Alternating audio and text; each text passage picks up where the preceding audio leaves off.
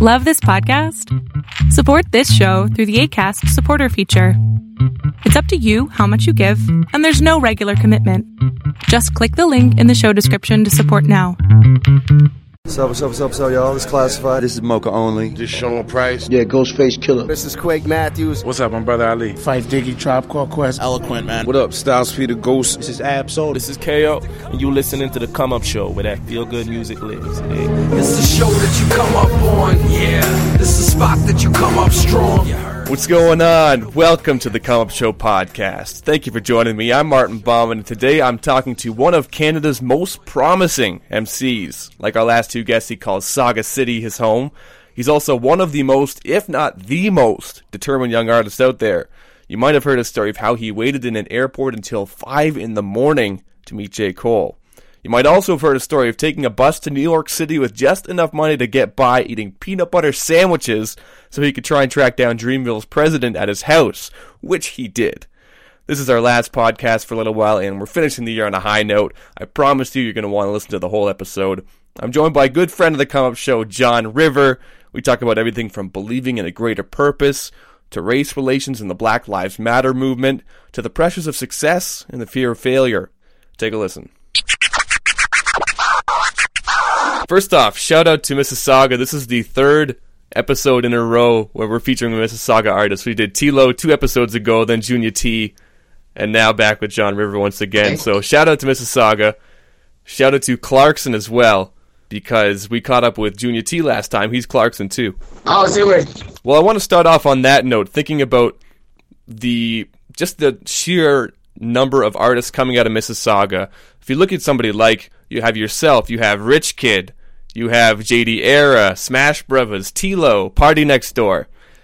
You look at all these artists and you realize that there's a lot to be proud of coming out of Mississauga. So tell me about mm-hmm. that, uh, your own experience of living in the shadow of a place like Toronto, which is such a I don't know, it just kind of absorbs everything around it and dominates that. But yet you find an identity as a Mississauga artist and come to be proud of that. So tell me about that.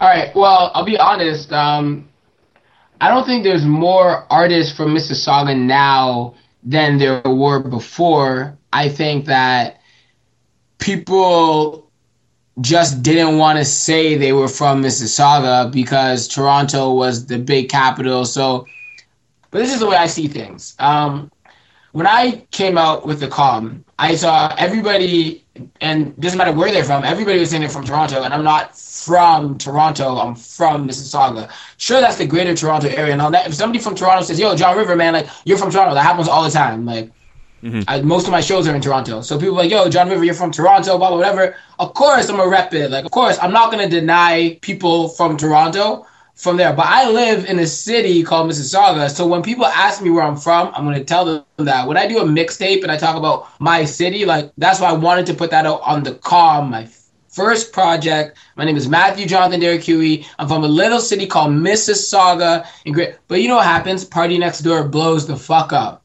Blows the fuck up. Yes. And when he blows up, he says, "Yo, I'm from Mississauga. Whatever. Uh, this is exactly where I'm from." Once he popularizes the f- phenomenon, it's see like it's just like everybody remembered all of a sudden that they're from you know Mississauga. The floodgates open. So yeah. if you look at ex- yeah, you know, and if you like, to me, I think that's fucking the worst shit ever. But at the same time, on the other hand, like Rich Kidd is one of the biggest Toronto rappers we have. It's bigger than just Mississauga. So even though, because mm-hmm. Rich Way will say he's from Toronto, but he's still shouting out Ridge Block, and Ridge Block is in Mississauga, you know? So if you're from the city, you know he always reps where he's from, but once you get to a certain stratosphere, you represent the whole the whole area. It's bigger than just Mississauga. So it's it's a it's a catch twenty two situation, you know? It's super immature to be like, you're not from Toronto. You said you're from Toronto. Nobody gives a fuck about all that shit. But at the same time, it's kind of like a lot of there's a couple of people who just abandoned the city that they were from until somebody from there blew, and now they're like, ah, like, like if you listen to Redway, Redway's always said he's from Mississauga. You know what I mean? Mm-hmm. So just things like that. Man, it's been a long time since we caught up. So tell me what you've been up to first of all. Um, I've been saying controversial things like that. I'm joking. Um, nah, man. Yo, I've been working on this mixtape. Um, I've been working on trying figuring out what rap is and and and and, and how to how the industry works from a mechanical a, business an industrial standpoint um, you have to understand the market that you're in if you intend to have any type of success in it and if you're uneducated on the market that you're operating in, then your percentage and your opportunity of having success will be very limited and very low. Um, so talent is a beautiful thing. A work ethic is a phenomenal thing. However, without knowledge, understanding, a general conception of the people that you work around and where where money is made, what's publishing, how much percent is is normal for a managerial contract, like what is SOCAN? Do I need to be using SOCAN? Do I want a grant? Do I need Canadian? What is the CC, uh, CRTC? What are all these things that are instrumental in the business of hip hop? If you get on and you're making 7% and you're not on and you're making 47%, are you on when you're on or are you not on when you're not on? You understand what I'm saying? So I started, I dropped the calm as like the 17 year old who, I, I think when I dropped it, I was 18, but it was maybe 16, 17 year old who wrote all the music and made all the music, maybe dropped a month after my birthday. But a 17 year old who thought, I'm going to come in, I'm going to rap, I'll be phenomenal, and I'll blow the fuck up and I didn't hit a wall, but I hit reality. And reality was a lot of people think that you are very good at what you do. Nobody is arguing that. A lot of people think you could go on to be one of the best rappers ever in from your city, so on and so forth. And that shit makes you feel really good. And then there's a lot of people who say, You're good, so what? So what? So what? You're good. He's good. She's good.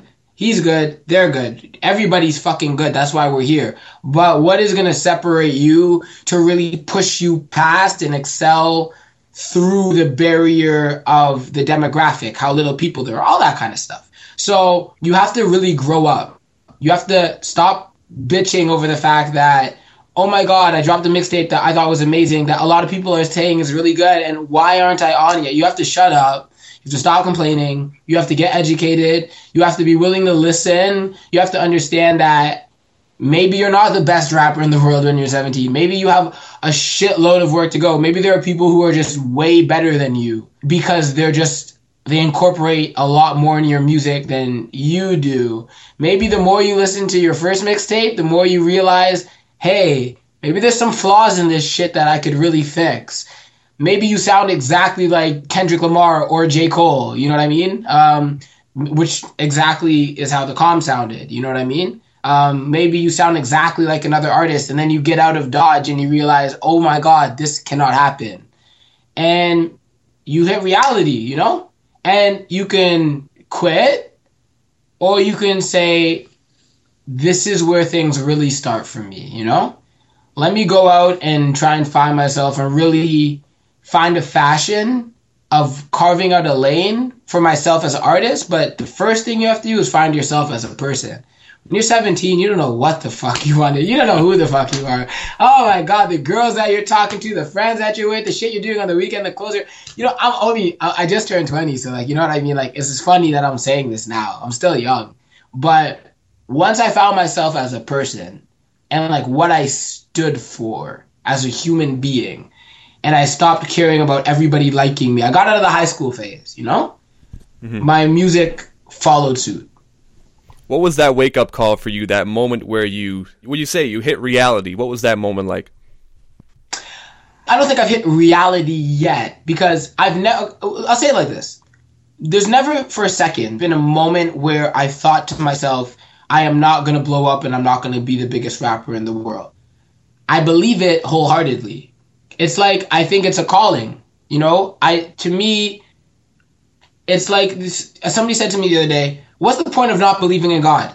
When you die, nothing can happen, or you could live your life thinking there's a God, and when you die, maybe there is one. But you might as well believe in Him." That's their. That was the way they said, it. and I laughed, you know, because it was an interesting way of looking at. it. But that's the way success is in your hip hop career or whatever career it is, you may as well believe you're gonna. If you don't make it, oh my nigga, you don't make it. So okay, you didn't get it, but you might as well believe wholeheartedly in yourself that you're going to do it. So for me, I've always it's it's the thing that I don't question. I've never questioned it. I, I don't have doubt. I'm lucky. I always know. So I didn't hit a reality point where I was like, maybe I'm not gonna make it.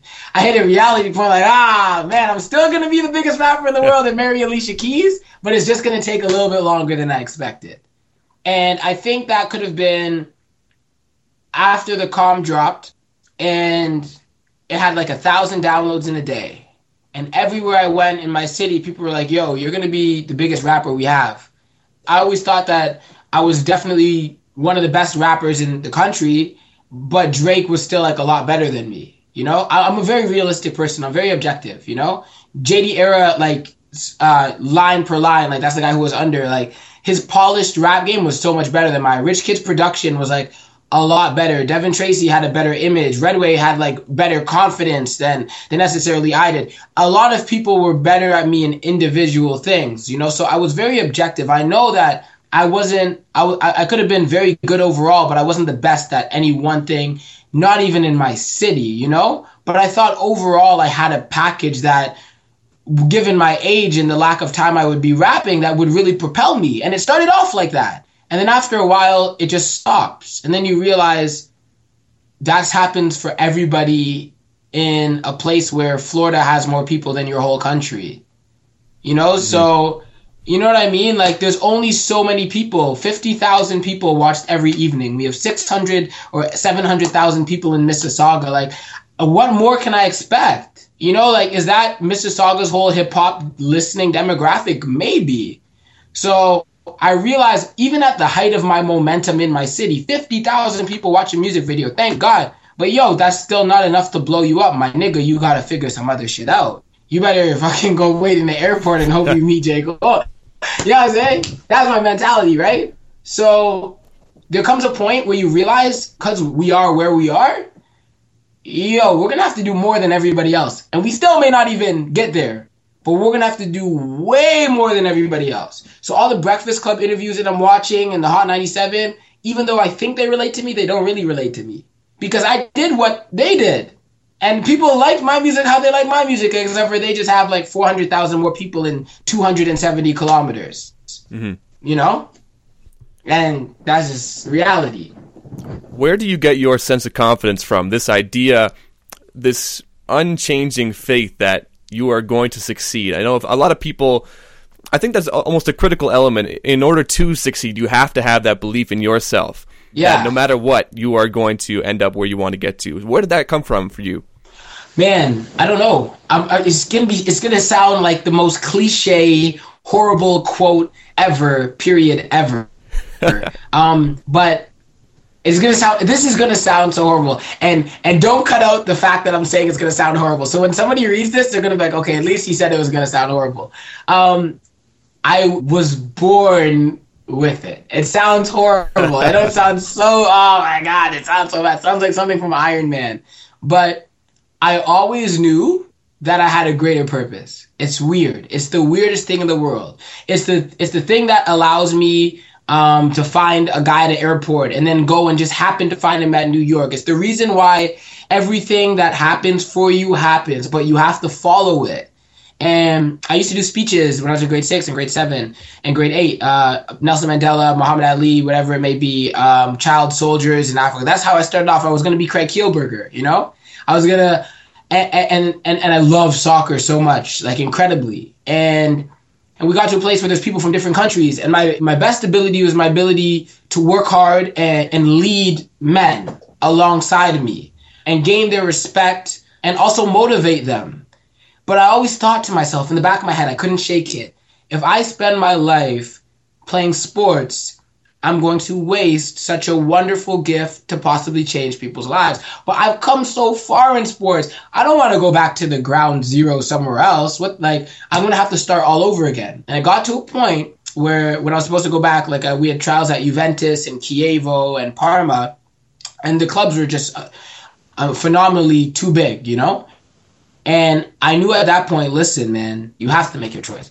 But some days I see like the Malala Yousafzai thing, you know, and I want to mm-hmm. stop rapping and I just want to go do activism because I really have always had this thing. I really want to change the world, and I just really feel like I would be wasting my life if I didn't find out what this like feeling that I've always had for a greater purpose really was. I, I thought I'd be selling myself short. I think that's been the biggest growth process of me as a human being of understanding that you have a gift, you decided to follow it, and now you really got to harness it and change the world. It, I sound like I'm rambling a little bit, and it may have gone a little askew, but that's really like the deepest inner thoughts of my mind on that.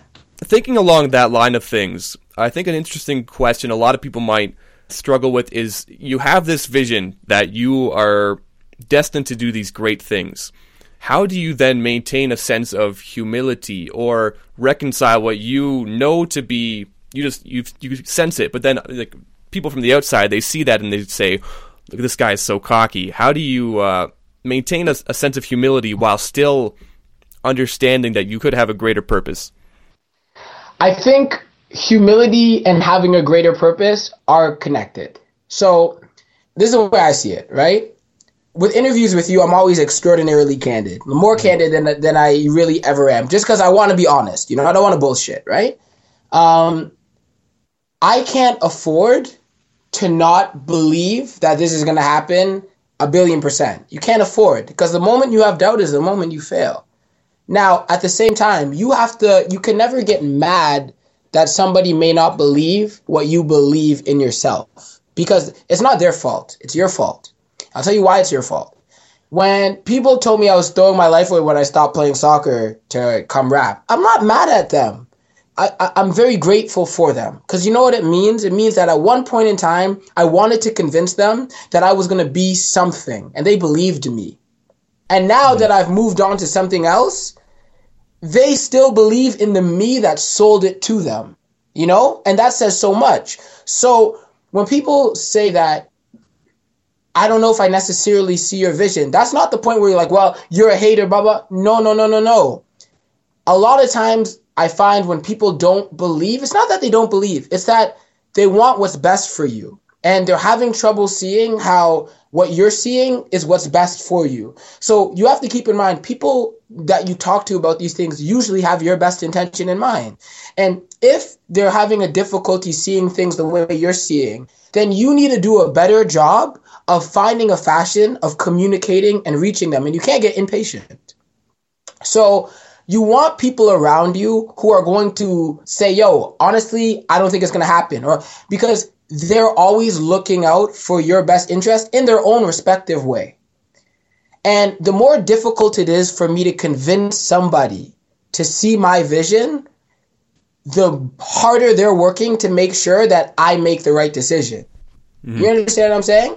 So the more resistance you get from somebody in regards to them believing in your dream, then the more you're going to have to accomplish, the better you're going to have to be at your craft to bring them over. And that's beneficial for you and it's beneficial for them. So a couple things are important. You're not better than anybody else at, at any point in time. I never feel like I'm better than any specific human being. And I don't ever feel like my purpose is greater than somebody else's purpose. However, given the societal structure that we have right now, the purpose that I feel that I have for myself just so happens to involve the opinions of other people. Like, let's say yeah, I wanted yeah. to be a doctor, right? I don't have to convince anybody that I'm going to be the best doctor. I go to school, I get my degree, and I start practicing in rap, to be the biggest rapper in the world, if that's your vision, you cannot be the biggest rapper in the world without the approval of the opinions of other people. Compared to if I want to be a doctor, I don't need anybody's approval, I need a degree. So when your vision is dependent on the opinions of other people and swaying the opinions of other people, it's a very fine balance. Because if they ever for a second believe that you don't believe in yourself, they won't believe in you. But if they ever for a second believe that you think you're better than them, then they won't believe in you. Mm-hmm. So how do you convince to them that you're a hundred percent confident, you have no doubt, but at the same time you're not cocky, you're not arrogant, and it comes with patience. it comes with relating, and it comes with dedicating just as much time to their purpose as you want them to dedicate to yours. So that's my best. Whenever somebody comes to see me at my show, I'm going to tell you, I'm going to be the biggest rapper in the world. But when you're having your event or when you want, you need canned goods for food, I'm going to be there too because I'm going to support you because I want you to get to as far as you want to go and I want you to help me get to where I want to go. And I find the more that I help people that help me, the more willing they are to believe that, hey, you know, maybe he is really selfless and he really he really just does believe that this is it and after that happens long enough they start believing in you as well you know but it's a fine balance it's a phenomenal question because there's a very fine line between not doubting yourself and being the biggest asshole slash douchebag that anybody has ever seen before in their life Absolutely, yeah. I, yeah, yeah, absolutely. Hey, yo, to everybody, their interpretation is going to be different. But, bro, look at Kanye West, you know? Yeah. if that's the biggest artist in the world and that's the biggest ego, you know, I, I pray that I'm that I'm more humble. But at the same time, how am I supposed to question his humility when he's reached the success level that I want? You know what I mean? It's a fine balance. Okay, I want to get back to something you brought up earlier. This idea, and I'm going to pull on a, a Twitter quote of yours. Uh, okay. Because one thing, if, if people follow you on Twitter, they know a lot of the times you're you're offering up these pearls of wisdom, or I don't know if they're reminders to yourself or things that you Thank want to you. share with other people. Thank you. But regardless, uh, the one thing you say is the only thing stopping people from reaching their full potential is their unwillingness to push through failure and see past obstacles. This is something you Yes. already touched on. Yes. Tell me about that. Yo, life is hard, man. It is the hardest thing that you'll ever do, right? But it's like this. Okay, this is the way I see things. The more you want from life, the more you have to give. We live in this phenomenal phenomenon where you can do or be, especially in North America. I don't want to like completely throw out all like feminist opinions. So obviously, women are, are at a disadvantage given the way our society is structured. They, they, I, I think it's a lot harder to be a woman in 2014 than it is to be a guy. You know, so they may have to work harder than we can. You know, it's going to be hard for a woman to be a quarterback in the NFL. So I understand the lack of privilege that they have with this saying. You know, but we can be anything we want. You know, we live in a phenomenal country. I think I, I like if I want a chocolate bar right now, any type of chocolate bar I want, I can get it if I so choose. It's it's amazing, right? So if I want to get a chocolate bar, it's easy for me. I can go to the Hasty Market down the road. I could get one. Now, if I want an Xbox, okay, things got a little bit harder because an Xbox is kind of expensive. so now that you know, now there's a step in between. I may need to get a job before I get an Xbox, but I can still get that Xbox. It's not that bad. Okay, now I want a chocolate bar and Xbox, and I want maybe I want people to know me when I walk around these malls, you know? So maybe that's around 10,000 views on YouTube. It's going to be a little bit harder, but I can still get it. You know, we live in a world we can get anything you want. And then we say things like I want to be the biggest insert name here in the world. I want to be the biggest rapper. I want to be the biggest bat. I want to be the best at what I do. And now it's not a chocolate bar and it's not an Xbox and it's not people knowing you at a mall. There's 7 billion people in this planet. And sometimes when things get that big, people forget that we live in a phenomenal world where you can do or have anything that you want. Because the obstacles get so big, they just completely retire and they just forget that it's just an Xbox and I just need to get a job. It's just an O. Henry bar and I just need to get a dollar and 50 cents. They can't look at that big obstacle as the dollar and 50 cents and they can't look at that big goal as a chocolate bar. They can't because they just see it as something they just they just cannot pass and they cannot overcome.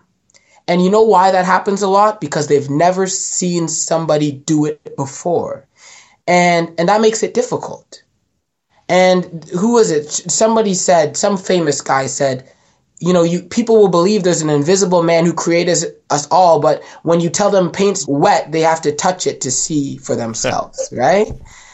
So if somebody believes in God, and if they're able to believe, which uh, what is it like, eighty-eight percent of our population or something like that believes in a divine being. You know, if you believe that somebody could have created us all, whatever, you know, Allah, you know, Baba Babaji, whatever it is, Jesus Christ, if you believe there's somebody somewhere up there who has this kingdom that we, if you can believe all of that, why can't you believe that you can do these things in this world that seems so much more realistic to the average person than Jesus and God. They believe in that so wholeheartedly. A woman who goes to church every Sunday who, who, who can sing won't even go to a karaoke because she's scared, right? So who's telling us that we can't do these things? You know, who's telling us that we can believe that somebody can snap their fingers and I was meant to get into a car accident, but I can't be the biggest rapper in the world because I think that believing in God is a lot more of a, an incredulous task than believing that I could be the biggest rapper in the world. But we don't question when people believe in God. You should go to Mhm. church every Sunday. But the moment I say, hey, let me take a break from high school and let me try to be the biggest rapper in the world, like, you are crazy. So who's more crazy? The guy who believes in an invisible man that created us all, which I do as well currently, you know? Or the guy who says, yo, why don't I be Drake for a day? Or why don't I try and be that? And they tell me every day that, and I'm just using religion as a basis. You under, you know what I mean? Mm-hmm. But they tell me every day, God is real, even though you can't see him. But I can see the biggest rapper in the world. But they try and tell me that's not realistic for you. But I can see it in this world. So it's just perception. You understand what I'm saying? It's really just perception. That's a perfect analogy of when you really think about it, which one is more realistic? I've been to a Drake concert. I haven't been to a God concert yet. But, right? But I believe that God exists. And I believe and people and people believe that heaven exists for them, but they don't believe that their own dreams exist for them. Right? But heaven is safe. It's easy for people to believe. But it's hard for them to believe in themselves. Right? Which is incredible. So what I want to do, what I decided to do is that I'll do both. If I believe that somebody created me and snapped their fingers and took a break in seven days and created this phenomenal universe that we live in, and I believe that I can go and get a chocolate bar, then I believe I can be the biggest rapper in the world. The obstacles are going to get bigger, but my work ethic is going to get bigger too. As the obstacles get bigger, I'm going to get bigger. And as things get harder, I'm going to work harder and I'm going to show you and everybody, not to prove you wrong, but to prove me right and to hopefully bring out the best in all of you.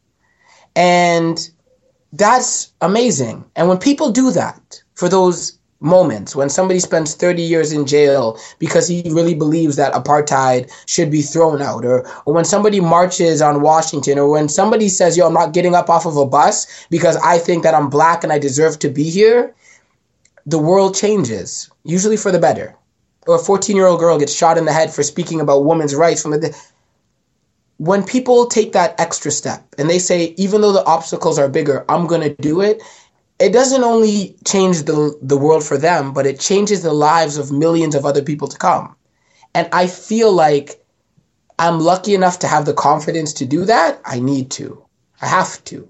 I don't have a choice. I would be letting so many people down amongst myself if I didn't do it. It's my responsibility. It's part of being a man for me or a woman, you know? You got to you got to take that chance.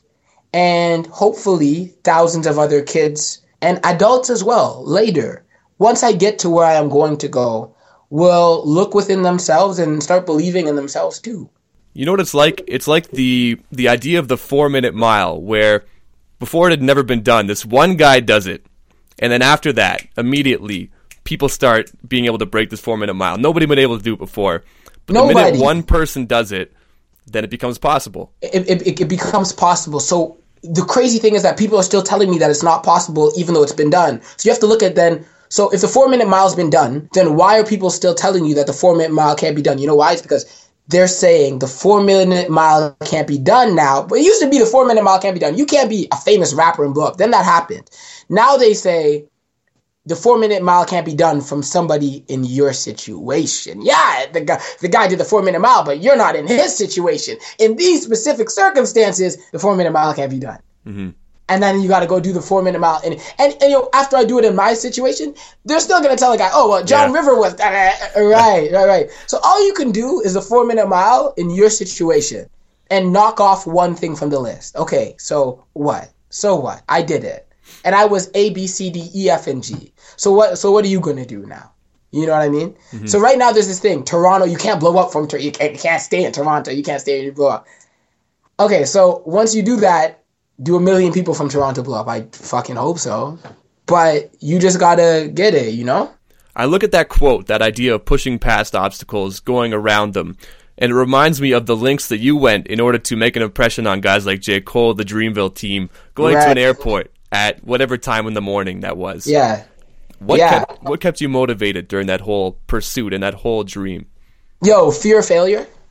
I was more scared of failing than I was excited to succeed. Um, I think I just made the mixtape of the year. This doesn't help my cocky thing.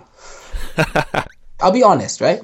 I think I just made the mixtape of the year. And at a lot of points, there were times when I thought to myself, this is good, I can make it better, but I didn't I wasn't even sure if I wanted to make it better. And it's because I was scared that if I make something that's really good and it doesn't do well, then I'm the biggest bust in the world. I'm the biggest failure in the world. Like I'm the biggest joke. And I'm not gonna lie, I get scared by the lack of opportunity that we may have and just the difficulty that it is to really do what I want to do. I get so scared. I'm not gonna. I get like ridiculous, and fear drives uh, people sometimes more than courage does. You know, and you don't want to fail. You don't want to be the guy who could have been the best thing in the world and have people around you know that you could have been and you weren't. That's almost worse than not being good at all. And the better you get, and the more the industry around you that's been failing stays the same, the more scared you get, the, the, the more fear you get. It's your whole life. And while you're scared, everybody around you is telling, yeah, by the way, but it's never going to happen. So it's really you on an island. And that fear will make you cry. It will make you it'll drive you to like the lengths of insanity and it will make you do incredible things because you're so scared that you're not scared of the things in the way of stopping you from getting what you need to get. So my fear of failure is so big. I'm not going to give myself credit for being brave or courageous because I don't think I was. I'll be mm-hmm. honest, I, you know? I think I was scared of failing. And I was so scared of failing that I was willing to do anything to not fail and to not waste my potential. And, and I think, honestly, for young black kids, it's so much worse just because every five seconds, people are always telling us how we're wasted talent and we waste our potential. So not only are you fear uh, scared of failing, you're scared of being like every other nigger that they talk about on the news. And I say nigger because that's how they portray you. You know, they you're scared of being another black kid. Like you're just bunched in. It just makes you feel so unspecial and ununique. And there's already so many people in the world, and you always you already struggle to feel like you're important, and then you just get bunched in with all these people, and then you and look at the Mike Brown and Eric Garner thing. You already feel like nobody gives a fuck about you. You know, like nobody mm-hmm. cares about you, and you get an opportunity and you become relentless because you know like no no like you need it. Like you need it. Like you need it so bad. I'm not going to fail. I can't. And then waiting in an airport and going to new york those things seem regular they seem regular you know they don't they don't they're not big things they're things that i should do because i'm what, what's what's what's worse than not doing that is the worst thing ever I could go to airport, whatever. That to me is not. Once you get to that mindset where, yo, the only thing I can't do is I can't fail. I can't. I can't. Everything else is whatever. You know what I mean? Just because mm-hmm. like it's like you know what I mean? It's when people go through life changing experiences and they say, okay, well, I'm not scared of heights anymore or whatever because they were that close. Failure to me is such a big thing that everything else is pales in comparison to it. So when I do meet J. Cole or whatever, I can do those things because in the back of my head, this shit is a lot easier than failing, you know? I'm a lot mm-hmm. I'm a lot less scared of this than I am of failing. The alternative is much worse. Yeah. Yeah, thank you. The alternative is much, much worse. So I'll do this for sure. Oh, this is whatever. So to everybody else, they're like, oh my God, but but they don't know how badly I don't want to fail. I haven't put succeed in there yet. Mm-hmm. You know? I don't want to give myself that credit. I'm not like this super driven, like, you know what I mean? Like, or else I would have been an A plus student if I, you know what I mean? But I think I just I'm still immature, so I'm gonna say that I don't want to fail rather than I'm mature enough to say that I want to succeed. You know, that badly. I want to succeed, but I'm more scared of failing. You know. Do you think that's a, a, healthy way to go about things? Are you still able to enjoy the, the process of, of what you're doing, or is it? And I guess you know the, the idea of fear or failure is it critical to success, or is it is it a, a detriment to to a way Man, to live? It's it's taxing on like your your mind and your body. Every time, like people get annoyed with me sometimes, like friends of mine, because I'll go out with them, I'll hear music in the club, and like I just get so like frustrated. I get so worked up just because I'm like, what am I doing here? Like, how is this guy on already? I need to be on. Well, like, why am I even out here? You become obsessed with it. You become like, I I can't tell you. You know, I can't see how anybody could have gotten where they are without being this way because you just become a completely different person. But it's what you think about from when you wake up to it ruins personal. You know, there's no time for personal relationships. Your only relationship is with your future. You know, you feel guilty when you don't spend time with like your mom and your dad and your family. But when you do, you feel like you're spending too much time with them and you should only be focused on rap. You know what I mean? So it, it really fucks up your life when you think that any means necessary mentality. And your, your life isn't balanced. That's why. There's no balance in your life. There's no family, friends, music, work. Like normal people have a good balance in their life. It sounds like a very simple thing, but when you're trying to do something that's so outrageously high ceilinged to be successful, you're going to put all your time into it and the rest of your life is going to be severely lacking. That's why so many artists are assholes and and dicks because their personalities never developed because their craft was developing to such an elite level. That's why we still like worship the intellectual or thought. We think to ourselves, how did you have enough time to get this good at your sport and develop your personality? Because most people can really only do one. You know what I mean? It's, it's life. Like you only have so much time in a day, and the harder. That's why, like, some people will tell you Drake is an asshole. Some people tell you Drake's the nicest guy in the world.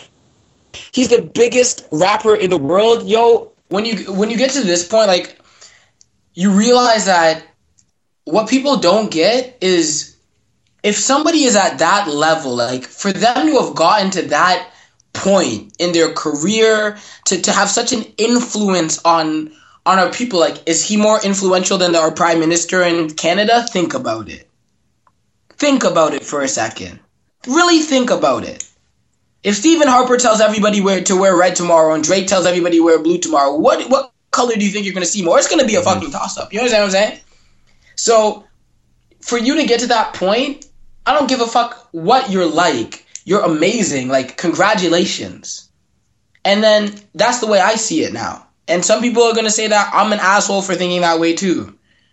You know? And I used to think I was like that guy who was like, oh, celebrities are dicks. Like, they don't want to take photos. Like, blah, blah. Like, when I get on, I'm going to be real and I'm going to be, yo, you get to a point where I'm at right now where you're halfway through the trenches and like, they're fun stories for people to talk about once they get on, but when you're living it, yo, it's your. So when you get on, man, like, yo, I don't care whether you're an asshole, to be honest. I don't care whether you're a douchebag. Yo, if you got on, congratulations. So a year ago when you spoke to me, I was really like, well, yo, you know, I want to meet people and I want artists to be like exactly like great people and I want. Mm-hmm. Yo, when I meet an artist now and he's a dick, I'm not bitching about it, you know? Like, yo, for you to have gotten to this point, you must have done some amazing shit. However you got it, congratulations.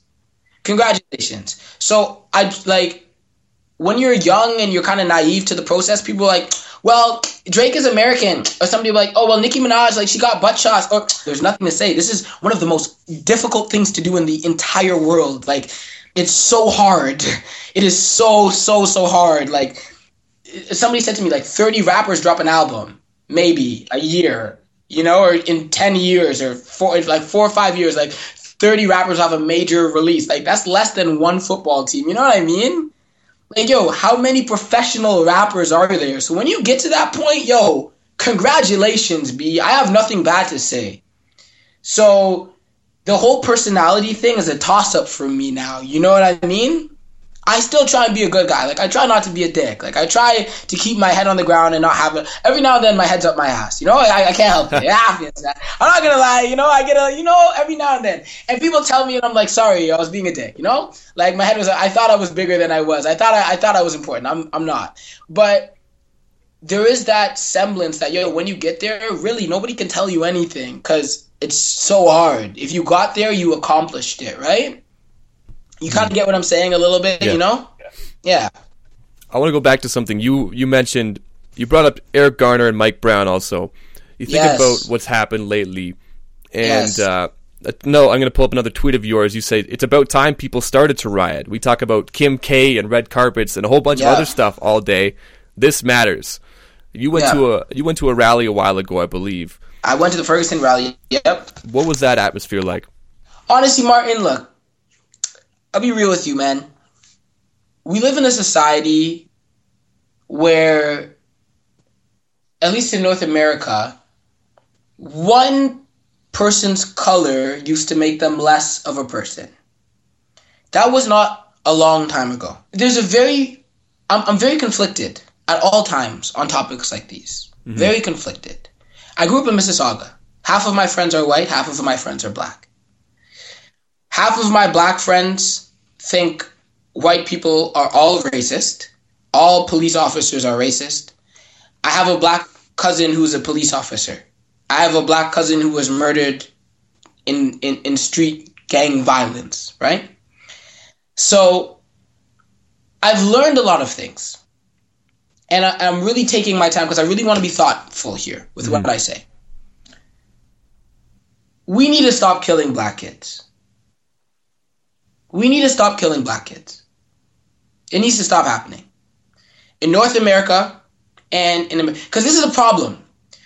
People say they don't like when rappers say nigga. The reason I say it is because the moment I say nigga and I say nigga, I'm no longer offended when somebody calls me nigga. You need to come up with something new to say. I think getting offended by the word nigger is racist. You mean to tell me you can say one thing to all black people and we're all supposed to automatically lose our cool, act like monkeys, and and, and do something ridiculous? That's that's incredible. That that's telling you that all black people think the same way. That tells you that all people of the same skin color should all have the exact same opinion on one thing. That's why I say nigga when I rap because to me, I'm not going to get offended by the word nigger just because I'm black. That's racist if you look at it like that. That you expect me to do something because I'm a certain color. Now, the problem is, black people expect me to feel a certain way when they say that. So, black people have stereotyped me to say that when somebody calls me nigga, I have to act a certain way just because I'm black.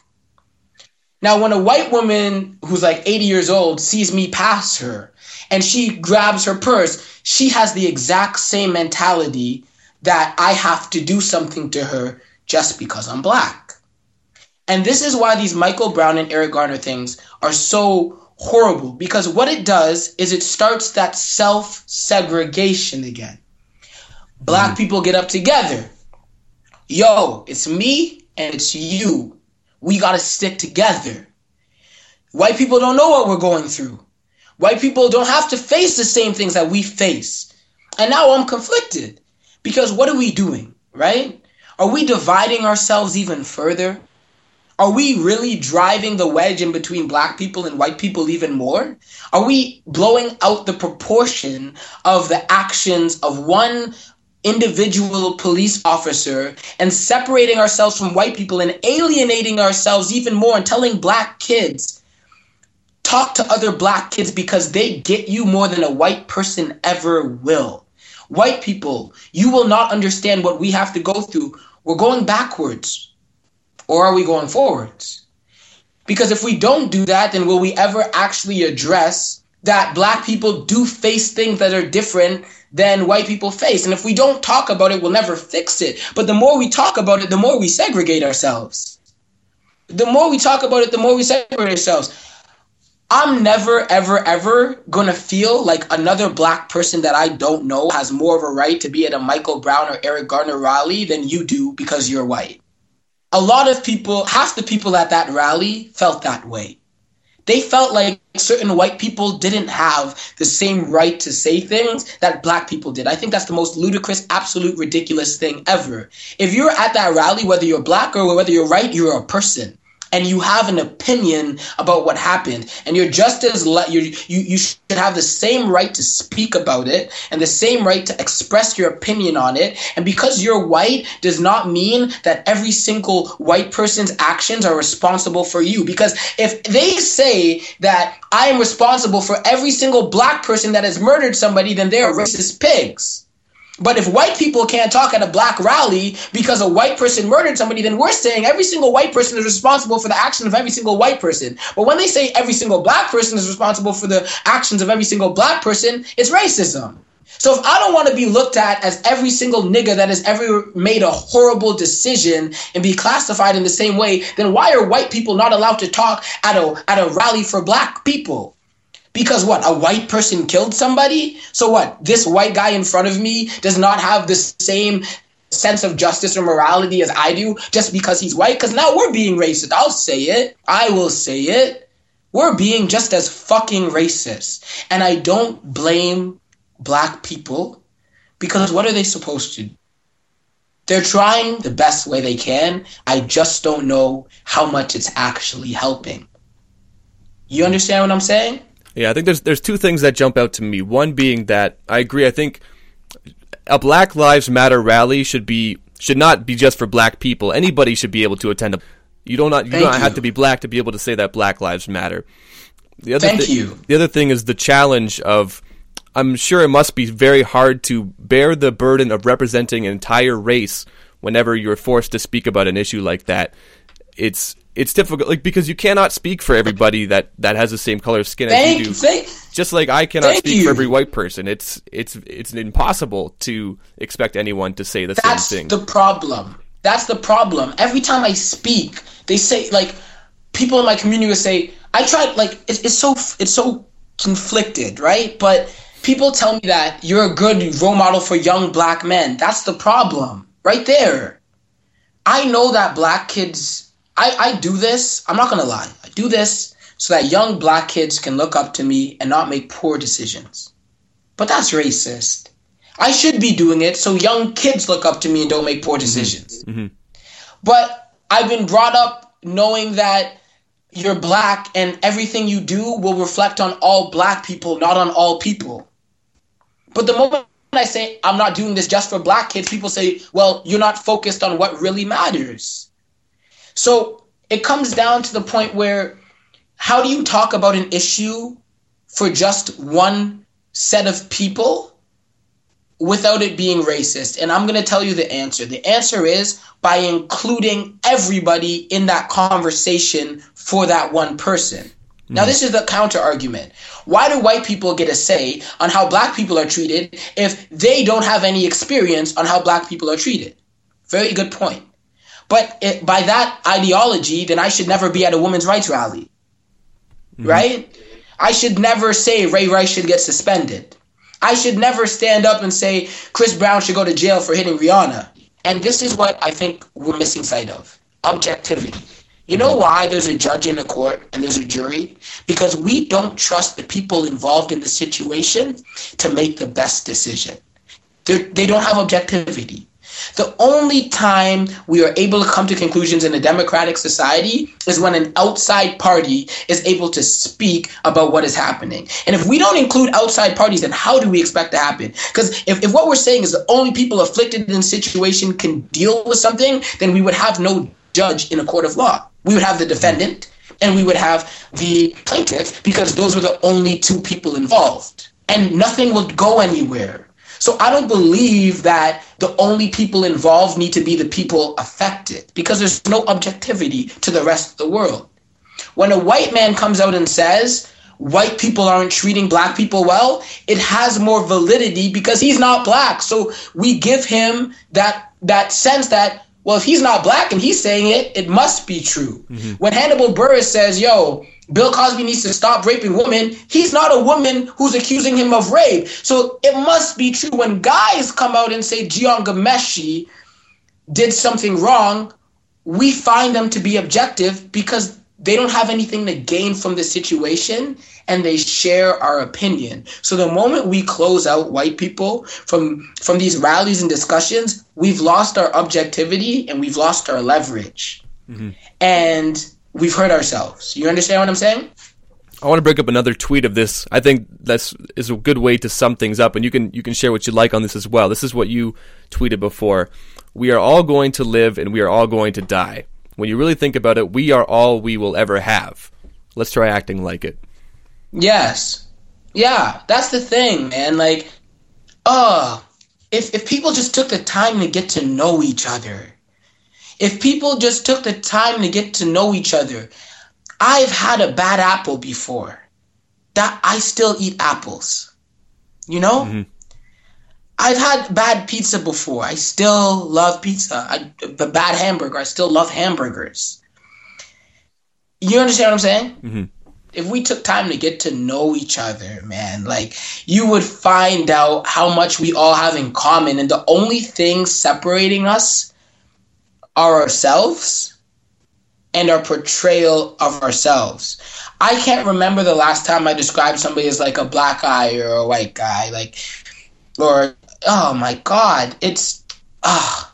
Isn't it frustrating though when you really think about it, man? Like when you have black friends and white friends, you don't have black friends, you have friends, you know? And the further you are privileged and the further you are unprivileged, the worse your stereotypical opinions become.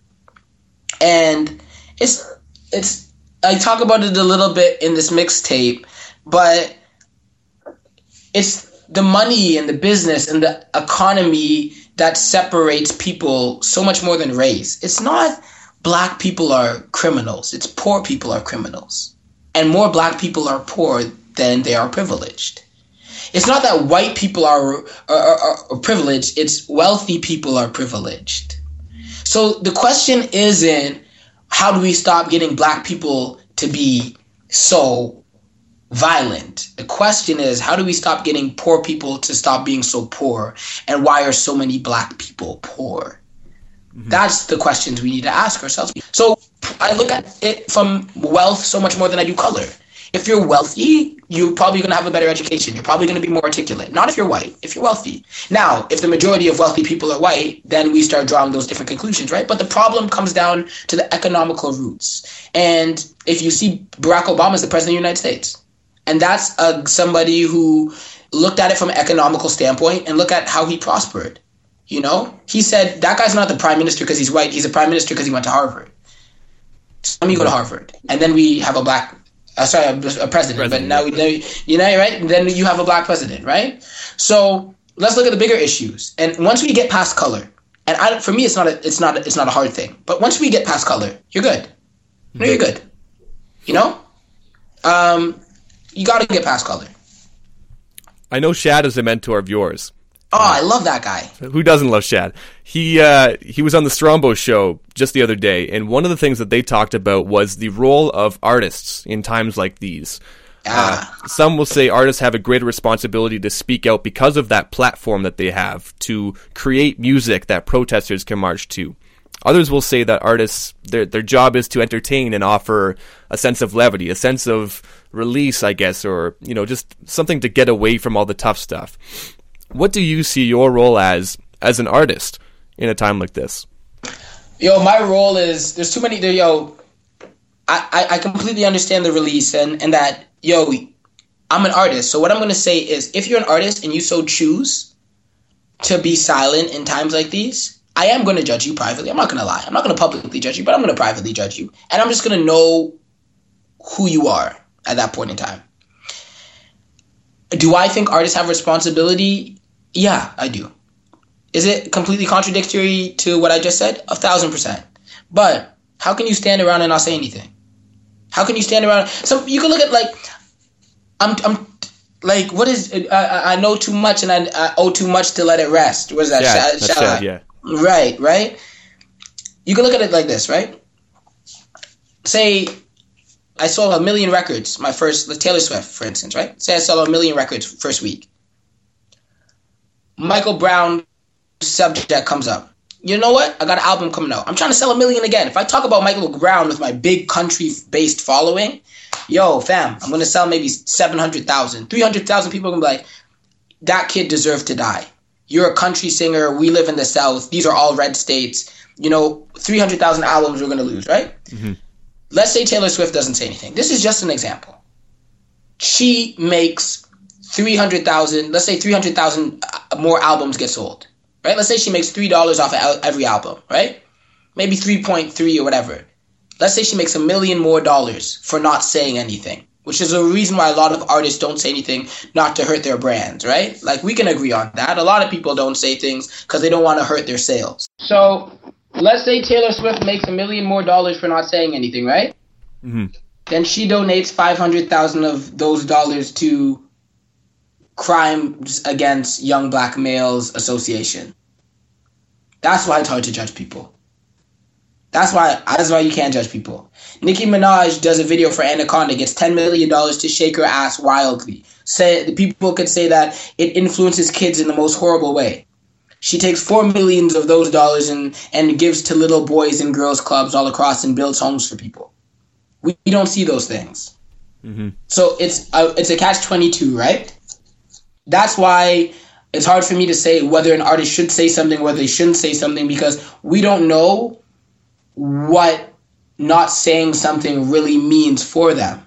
How like because then an artist can say, look, I can say something and get a whole bunch of retweets and lose a million dollars, or I can take this million dollars and go make actual change. And somebody else may say, that million dollars isn't going to be half as much as, as what you're going to say and what you're going to speak out and what that's going to do.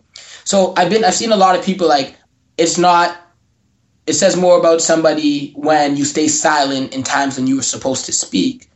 But we also say actions speak louder than words, right? So let's say you don't speak and you make more money and you do actions, but then people do speak out and we reward them, but their actions aren't meaningful. We need the balance of people who speak and don't speak. It's just your personal choice. But I hope that if you don't speak, you're taking the advantage that you got from not speaking and using it towards the cause that you should have spoken out against. That's a great way of, of, of putting things, and it's something that a lot of people, myself included, would not have even considered th- that there's a whole other side of things to that. Yeah, it's hard. I want to bring up another quote. This is sort of related. Uh, you you tweeted, "It's not how much you say; it's how much it means to the people you say it to." Tell me about that. I'm I can't believe I tweeted that. That sounds pretty deep.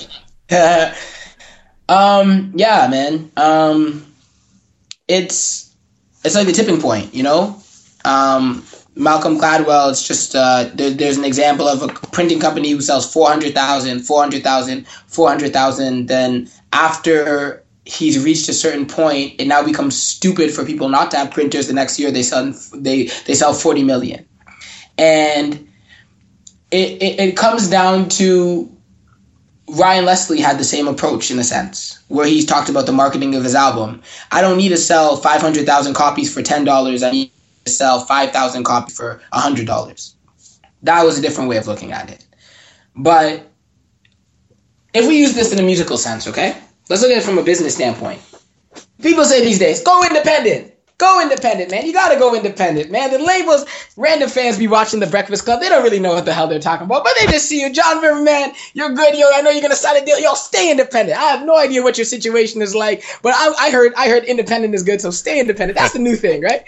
People say that shit every five fucking seconds, yo. Uh, My brother, yo, if you could stay independent, if you could stay independent. But this is what they gotta understand, right? Look at it like this. Um, J. Cole for instance, or I'm Drake, or I should stop saying Drake. Um, I'll use somebody else.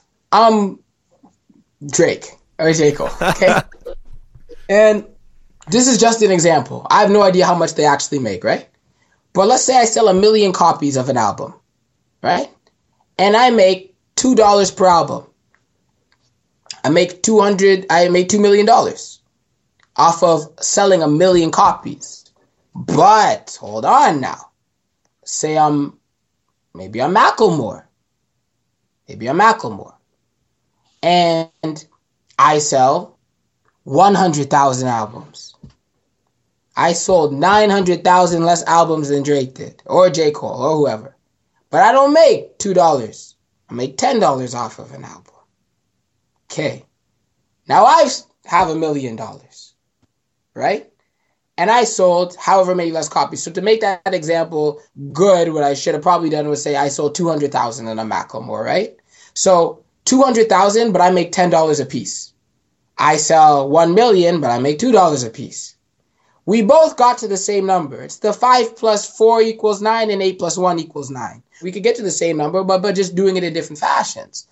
And in the I realize that the approach I'm going to have to take with the music that I make is not going to be the mass flow rider, you know what I mean? Like let's sell a whole bunch of you it's a core like that's just the way hip hop is for artists like me. You have a message, your core following. It has to be.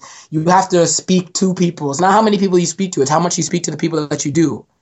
Because you know we live in a world where people drop free mixtapes because they understand that they're making 12% off of an album that's being sold for $12, but they're making 87% off of a ticket that's being sold for $112. And they're going to go on 34 dates and they're going to sample music and they're not going to have to pay for it because it's a mixtape. And their career comes off of touring. And and people say, why do rappers keep dropping mixtapes for free? They're not dropping mixtapes for free. They decide to take 87% of $100 rather than 2% of $10. And that's because, but now when you're with the label and that album, you're at stadiums and there's more people. But with the mixtape and you have those 200 people that come out to see you, Big Sean, Macklemore, whoever it may be, what you said meant more to those people. And in this day and age, that's why Tech N9ne is what the fourth or fifth biggest earning rapper every year in and year out because mm-hmm. he says stuff that means a lot to some people and that's who he sees repeatedly. And that's what our industry has become for the rapper now. You know, that's what it is now for the rapper. Every now and then you get a you get a BOB or you get somebody who blows into the stratosphere, but for the rapper in this day and age, it's not how many people you touch, it's you know how much you know it means to the people that you do speak to, right? Okay, here's another good one in in line with that line of thought. You tweeted, "I've turned down more money in rap music than I've made in rap music. If you're yes. going to do it, do it your way." Yes. You yeah. You had a deal on the table, and you said no to that deal. Yes. How come? Well, I love Demi Lovato. I don't want to sound like her yet. I'm joking. I'm joking. Bad joke. Horrible joke. Because I decided to bet on myself. Jeremy Maclin, great receiver for the Philadelphia Eagles. He's had a like I don't know if people watch football, but he has an incredible like he had his incredible season. He's had an incredible season. He's been amazing, and he was coming off an injury going into this year. And they said, "Look, we're going to offer you a new contract," and he turned it down because he said, "You know what? I'm going to bet on myself." Jimmy Butler from the Chicago Bulls, they offered him a contract, and he turned it down. He said, "You know what? I'm gonna go and I'm gonna play this season, and I'm gonna bet on myself." And I think that at the end of the season, I'm going to be worth more than mm-hmm. that. And that's what I decided to do. I decided that I was going to bet on myself. And I said to myself, look, what I'm getting is not nearly good enough, slash, you know, it's going to solidify me as a success, you know, in the world's eyes. But I'm too good. I have too much potential to not try and fucking blow the fuck up. Like like blow like really change the world. And like you got to take that chance on yourself because I thought I got to a point where I thought that yo this is my op okay, we go back to failure. This is my way out. Mm-hmm. With like yo I'm so scared of failure. Somebody offered me a deal. This is my way out, man. Like I, I I'm not going to fail. I have it. This is my option. I could just I could take the easy way out right here. This is it. Mm-hmm. And then the inner voice kicked in like, yo, I know when you started, this is all you wanted, but along this journey, you've realized that you could be bigger. I know you're gonna it's scarier and it's bigger, but you could do so much more for so many more people. That's not saying that people won't come back and offer me that later. You know, I'm not throwing anybody under the bus, but you never think you're gonna turn down money. And when it comes to that point, they're gonna based on how much it is, obviously, right? Um, and what the situation is like. and what they're asking you to do, you'll find out who you are right then and there. I didn't think I was that guy. I didn't think I was the guy who was gonna. I, I was so scared of failing that I didn't think I was a guy who was gonna turn anything down when I got an opportunity to not fail. And I think that those are the slight inklings where it's not you're f- scared of failing anymore. Now you want to succeed. Now you want to succeed because you had your option to not fail and you passed on it. Why? Well, it, there has to be another reason. Maybe you wanted to succeed. And maybe your definition of success was different than your definition of not failing, which is which is very interesting. To me that wasn't failing until I got there. And along the journey, I found something in myself where I realized that I didn't want to fail other people in the perception, but now I was failing myself. I couldn't fail myself. I, this was this was going to make sure I didn't fail everybody. I would have mm-hmm. been the guy everybody expected me to be, but all of a sudden now I didn't want to fail myself, and I wanted myself to succeed. And you have to take a chance on yourself. You have to. You have to. And that's what I decided to do. You know, I mean, I'm telling you, man. My engineer, this guy Minty Burns, he's a great rapper himself, and he said to me the other day, he said, "Yo, listen, man, I've been mixing because he's been recording the mixtape, right?" Mm-hmm. And he said, "Look, you're gonna be the biggest rapper in the world." Or you're gonna be the smallest guy outside of McDonald's ever. You're either gonna be you have the highest ceiling and you have the lowest floor, and I agree completely. You know, I, I agree completely. But you you gotta you gotta go for it, man. I don't know if I can live with not getting there, but I'll find out if that ever happens. But I can't live with not trying. All right, I want to go back to something that we talked uh, talked a little bit about earlier in the interview. You were talking about this idea. Well, I want to relate it to something Junia-T was just on the podcast, and he talks about this concept of divine time, things falling into place that feel like more than mere coincidence. You get a sense that you are destined to do certain things. Yes. You have a quote like that too. You say everything in its time and nothing before it. So you have this idea of things happening in your life where it just starts Yeah. to feel like it's more than just coincidence. Yeah. Tell me about your uh, experiences with this and also learning to trust that feeling as well. Okay. Um, funny story. When I was in grade nine or grade ten, grade nine or grade ten, I stole a girl's phone. I stole a phone. Mhm. I, I didn't know it was this girl's phone. I didn't know that. I think it could have been grade ten. I don't know. I didn't know it was this girl's phone. Okay. Didn't know it was this girl's phone. And I felt so bad. Not really. I don't know. I don't know. I don't know if I felt it, right. Um, so I sold it to a friend for forty five dollars. Okay. One of my brother's older friends, I was looking to buy an iPod, and uh, the iPod, he gave it to me like uh, he like he he was shopping it around. I said, "Yo, I'll buy it." And when he gave it to me to look at, it had photos on it of a guy that went to our school that I knew. So I knew the phone was, I knew the uh, the iPod was stolen. I said, "How much is it?" He said, "It's forty five dollars." I said, "Okay, I'll take it." I buy this iPod, right? Forty five dollars. We're in gym class. I come back to the change room. Apparently, somebody stole this iPod. This iPod that I just got. My $45 iPod. Shucks. The next day, Madame Urbano, this teacher of mine, she asked me to go help out and do this skit um, about like sexual uh, transmitted disease, like a health health class thing for the for the new grade nines. I was in grade ten. The girl was in grade nine, and um, so I'm doing this skit, whatever, and and these people had come in to help us do it. Meanwhile, halfway through the the, the performance, there was a kid who was talking. This is a this is an auditorium of maybe 120 grade nines. Okay, so a kid was talking, and a teacher switched him with another student because they didn't want they, they were tired of him talking.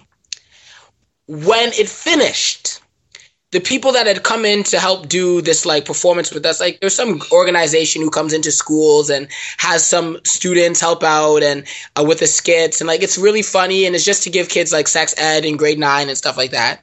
They said, listen, we always want to reward people for listening. And we have a grand prize here of $45 to one person who has a smiley face sticker under their seat.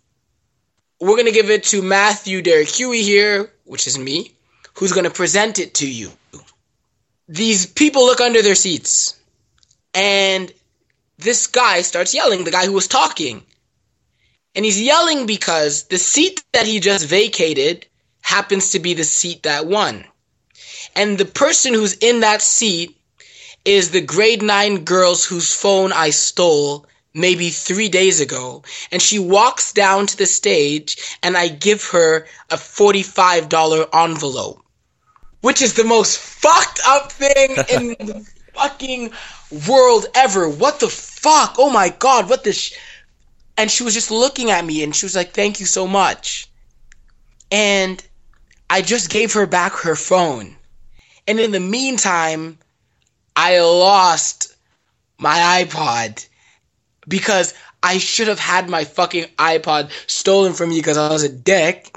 I stole a phone, then I bought a stolen phone, and my stolen phone got broken. Then I had to do some some performance I didn't want to do, and some girl's sweet, and I gave her the forty five dollars back.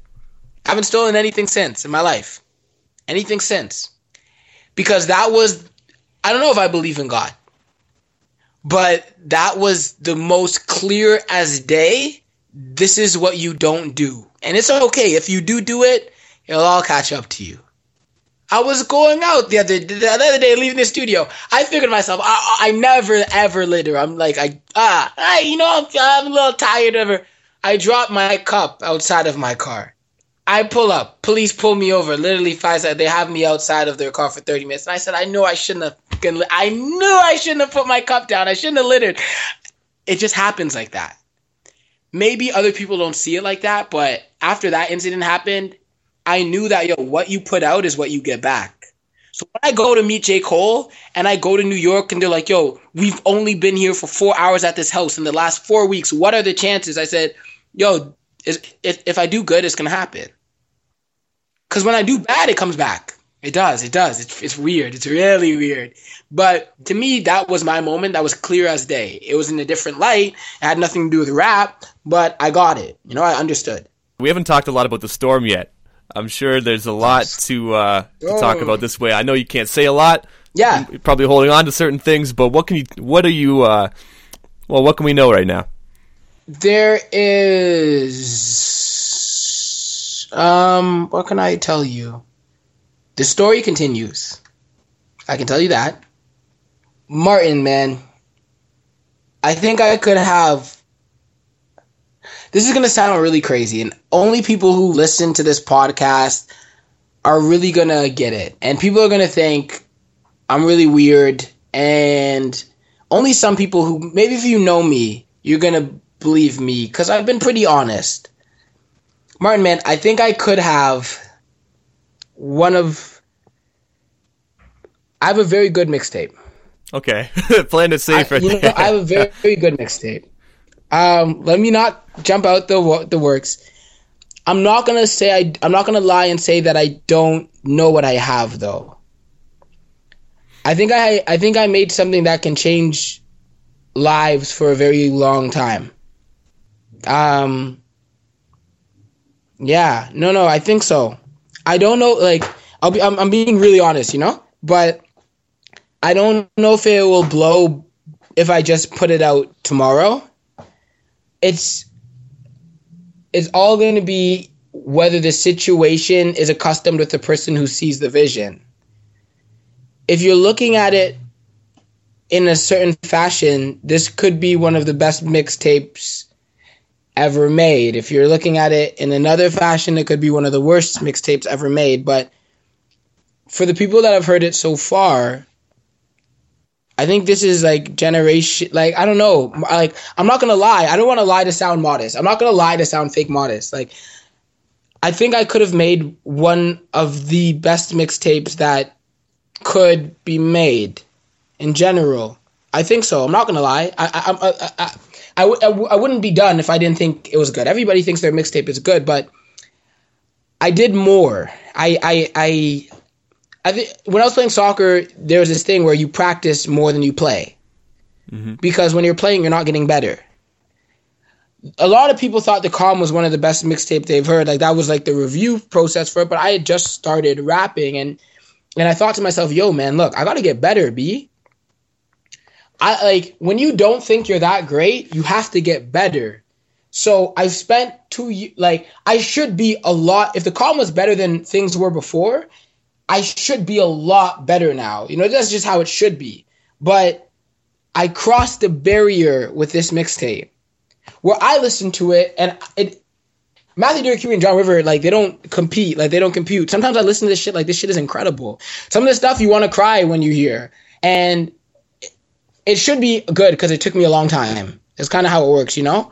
But that's what's just so scary, man. Because it's good. It's really good. People who have listened to it think it's better than I think it is because you know they're I'm more critical. But yeah, no, it should be. I keep saying I've told people I have the mixtape of the year. I got the mixtape of the year. You got to keep saying it. You got, Yeah. but I think I do.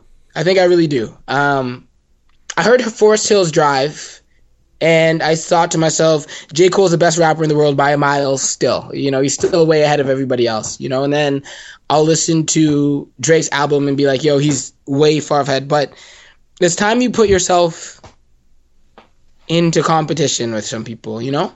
Mm-hmm. It's time when there comes a time where you stop looking up to people and you start trying to take their spot and and not necessarily take their spot that's a bad way of looking at it but start to compete Mm-hmm. start to be viewed as a peer and i don't have like the money or the fashion sense or like the hoes or the good looks necessarily or like the cars or the fan base maybe to compete with all of that i don't at all i'm not gonna lie like you know, I'm not like a six foot two light skinned basketball player or Drake who was on a show. I don't have all of that, but I do have music.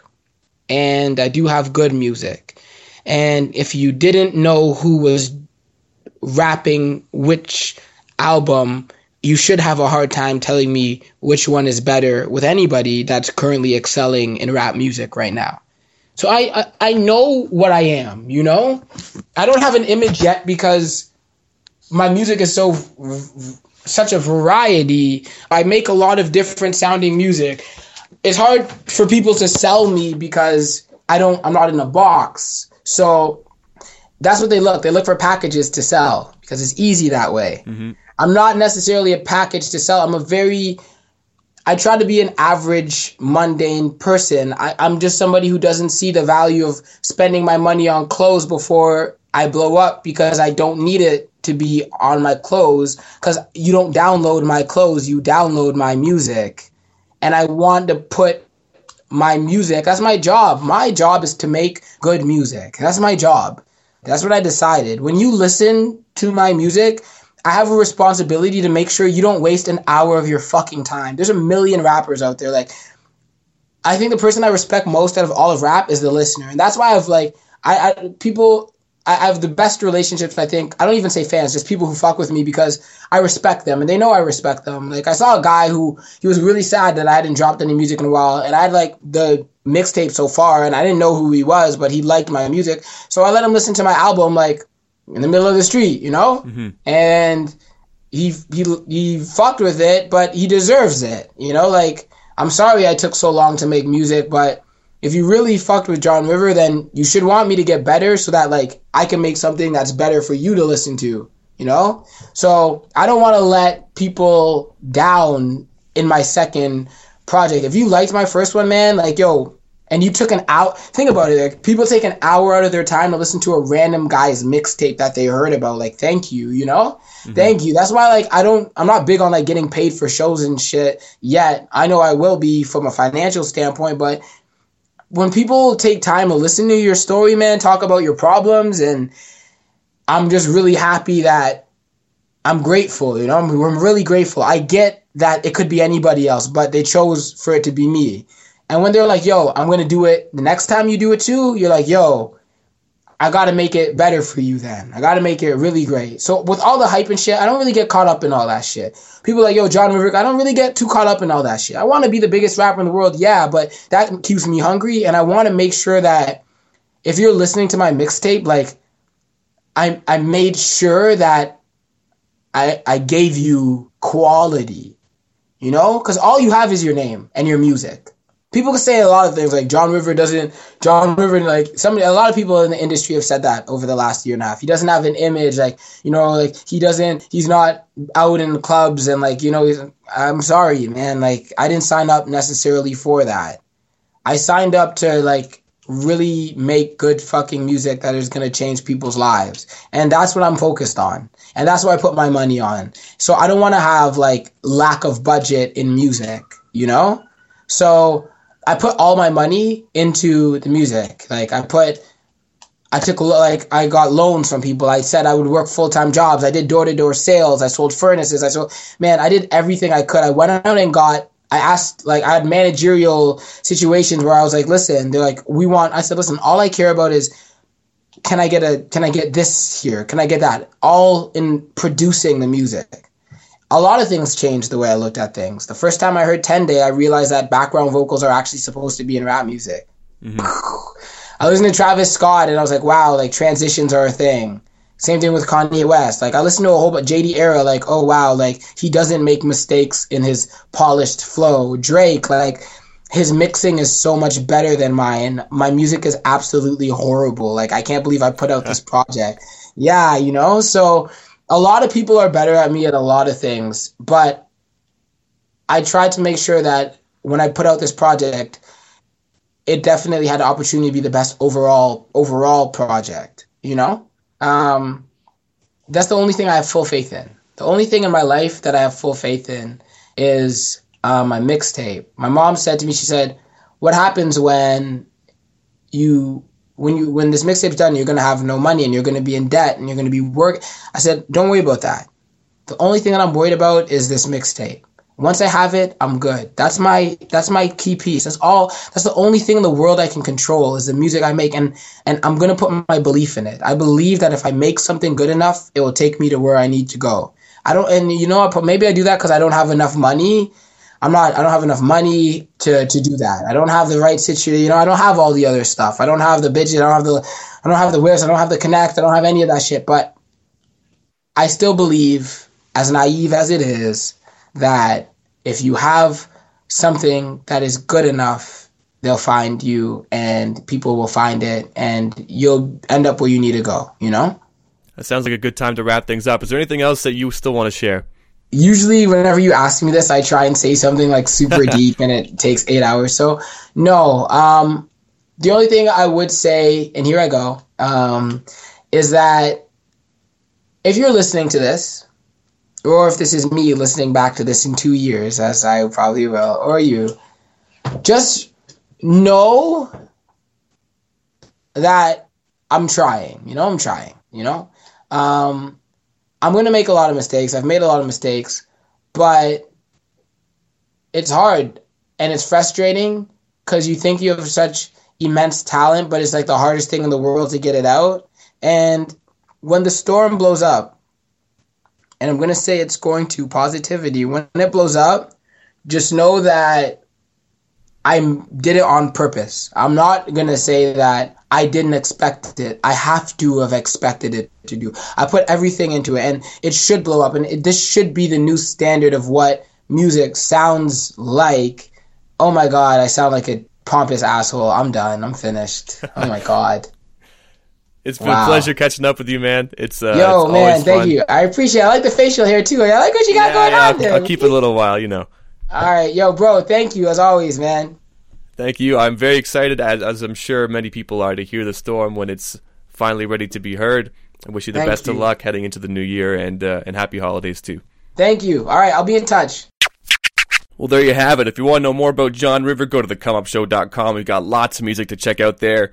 If you enjoyed the show, help us out. Subscribe on iTunes. Follow us on SoundCloud. Follow us on Twitter and Instagram too at The Come Up Show.